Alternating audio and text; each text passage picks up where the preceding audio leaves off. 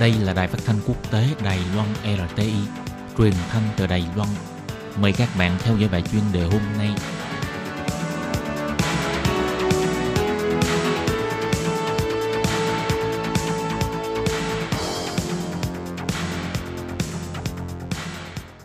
Lê Phương xin chào các bạn, các bạn thân mến. Hoan nghênh các bạn theo dõi bài chuyên đề hôm nay qua bài viết Hiện trạng bán hàng giả của cộng đồng livestream Việt Nam tại Đài Loan. Hiện nay tại Đài Loan, số lượng di dân mới đạt trên năm trăm nghìn người. Có rất nhiều di dân mới đã dùng livestream trên Facebook để bán hàng cho đồng hương của mình, hình thành cộng đồng livestream di dân mới. Phía cảnh sát cho biết, di dân mới livestream bán hàng là một thị trường mới nổi. Họ đa phần là dùng tiếng mẹ đẻ của họ. Nếu không có người tố giác thì rất khó điều tra. Cũng có cảnh sát lo lắng, nếu không thể quản lý việc livestream bán hàng của di dân mới thì sẽ trở thành nơi buôn bán trái phép. Một cô dâu Việt họ Trần năm nay ba mươi tư tuổi, cô gả đến Đài Loan đã hơn mười năm và cũng đã có chứng minh nhân dân Đài Loan. Vừa qua cô bị tố giác livestream bán hàng giả, sau đó bị cảnh sát bắt giữ vì đã vi phạm luật thương hiệu. Phía cảnh sát đến kho hàng của cô này lục soát, phát hiện có rất nhiều mặt hàng như là đồng hồ, túi xách, đồ da vân vân. Chồng của cô Trần này cho hay, những mặt hàng này là ông mua từ một công ty bán sỉ ở miền Bắc, tính theo cân, hai tấn hai trăm nghìn Đài tệ. Nếu bán hết các mặt hàng này là có thể kiếm được lợi nhuận là ba trăm hai mươi nghìn Đài tệ. Có rất nhiều chị em Việt Nam livestream bán hàng. Cô Trần nói, mọi người chỉ muốn buôn bán kiếm tiền, không biết việc bán hàng giả lại nghiêm trọng như thế. Một cô dâu người Việt họ Đàm ba mươi lăm tuổi, ban đầu cô bán đồ trang sức ở chợ đêm, sau đó chuyển sang livestream bán vỏ bọc dây an toàn xe hơi, hàng giả của một thương hiệu nổi tiếng của đất. Theo luật, vi phạm luật thương hiệu sẽ bị giam giữ năm mươi ngày, nhưng có thể nộp tiền phạt. Cô Đàm cho hay, cô còn có hai đứa con phải chăm sóc, kinh tế gia đình cũng rất khó khăn, cho nên rất mong có thể được phạt nhẹ hơn.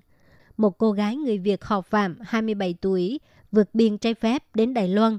Cô livestream bán quần áo cho đồng hương, thu nhập một năm gần một triệu Đài tệ. Ban đầu cô sang Đài Loan lao động tại một nhà máy, sau đó bỏ trốn rồi bị bắt và bị trả về nước.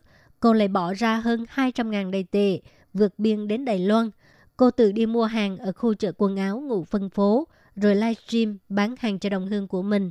Giáo sư khoa quan hệ lao động của trường Đại học Trung Chính Mã Tài Chuyên nghiên cứu về nghị đề di dân mới tại Đài Loan đã nhiều năm nay. Ông cho rằng đa phần gia đình di dân mới là thuộc tầng lớp hạ lưu, ngoài nối dõi tông đường cũng cần phải phụ giúp kinh tế gia đình, cuộc sống khá là vất vả, chính phủ nên có trách nhiệm chăm sóc họ. Giáo sư Mã Tài Chuyên cho hay, di dân mới có thể là không hiểu biết về luật pháp Đài Loan, cho nên mới băng thuốc và hàng giả trực tuyến. Chính phủ nên hỗ trợ, giúp họ tuân thủ luật pháp.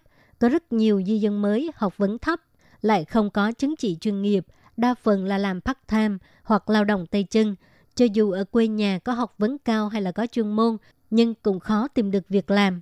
Di dân mới khởi nghiệp đều rất cẩn thận. Ông Mã Tài Chuyên cho rằng, có rất nhiều di dân mới nhìn thấy bạn bè lập nghiệp cũng làm theo, mở quán ăn, làm nail hoặc là mở công ty làm môi giới, thông dịch vân vân.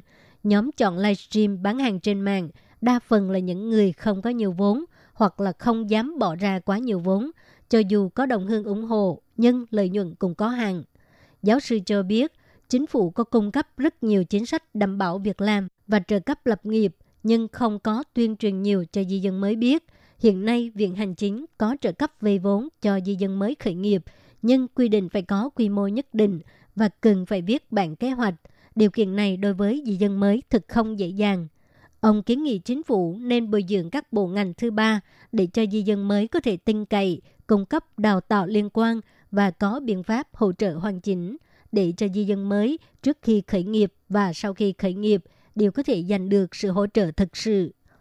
Các bạn thân mến, các bạn vừa theo dõi bài chuyên đề của Đài Phát thanh Quốc tế Đài Loan rờ tê i qua bài viết Hiện trạng bán hàng giả của cộng đồng livestream Việt Nam tại Đài Loan, do Lê Phương thực hiện. Xin cảm ơn các bạn đã quan tâm và theo dõi. Lê Phương xin hẹn gặp lại các bạn vào tuần sau cũng trong giờ này.